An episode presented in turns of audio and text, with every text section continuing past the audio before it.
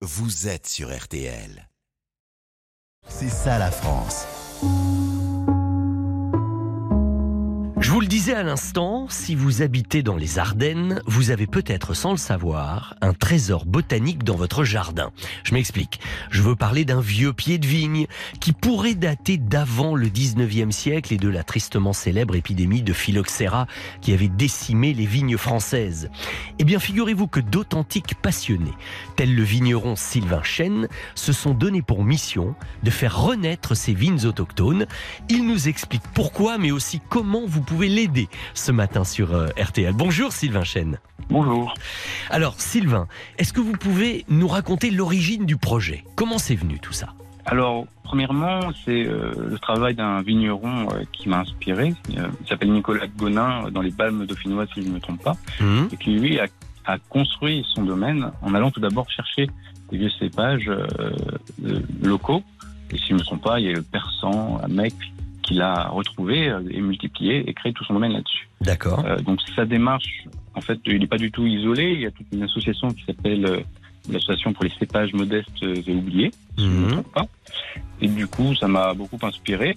Et dans ma démarche, c'était, euh, alors c'était pas le cœur de ma démarche, mais c'est un peu la cerise sur le gâteau, une ultime étape pour en fait la reconstruction des immeubles Argonne Ardennaise pour proposer quelque chose avec vraiment beaucoup de sens, beaucoup de liens au terroir. Et alors quels ont été les premiers résultats dans l'ensemble de votre démarche donc? J'ai lancé ça à l'été 2022. Donc la première étape est d'identifier des cépages et ensuite ultimement de l'identifier euh, génétiquement, d'envoyer un échantillon à un laboratoire spécialisé de Montpellier.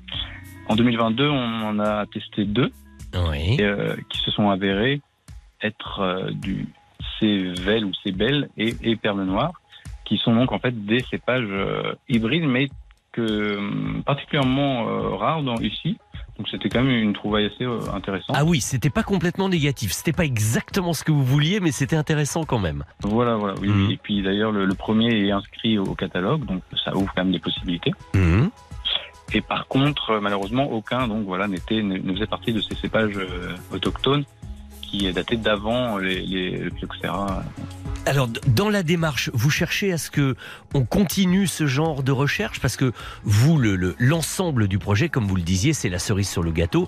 Mais le reste, ça consiste en quoi exactement? Eh bien, c'est-à-dire que donc je, je me suis installé donc en, en, en Argonne ardennaise en plantant voilà des petites surfaces de vignes, Hum. mais en réalité, je- il y a de nombreux autres porteurs de projets qui sont pour la plupart juste sur des projets viticoles, pas de transformation. Et donc, euh, globalement, on s'est plutôt concentré sur des cépages euh, traditionnels ou des nouveaux cépages résistants. D'accord. Puisqu'aujourd'hui, enfin, les, voilà, les cépages modestes oubliés des Ardennes n'existent pas encore, on les a pas encore trouvés. Hum. Donc ce n'est pas, euh, ce n'est pas ce que nous avons fait. Donc c'est plutôt lancé avec plutôt une dominance des, des nouveaux cépages résistants. Et donc ça, je pense que c'était vraiment la meilleure des choses à faire pour commencer à lancer une filière sur des bases plus simples à maîtriser, sur des bases techniques plus simples, Hum. et euh, qui se donneront quand même des choses très intéressantes. Et ensuite, à, à moyen terme, d'avoir une, une cuvée d'un cépage ardennais, ça serait juste un plus. Mais aujourd'hui, on ne peut pas construire un vignoble, euh, nous, euh, hors de nulle part, euh, là-dessus. Évidemment, c'est, ça reste trop marginal, mais Oui. mais euh, mais comme vous le dites, euh, ça serait la cerise sur le gâteau. Enfin, je veux dire la grappe sur le la grappe sur la vigne, quoi. Et l'adresse internet vin d'argonne at laposte.net, ça c'est toujours ok.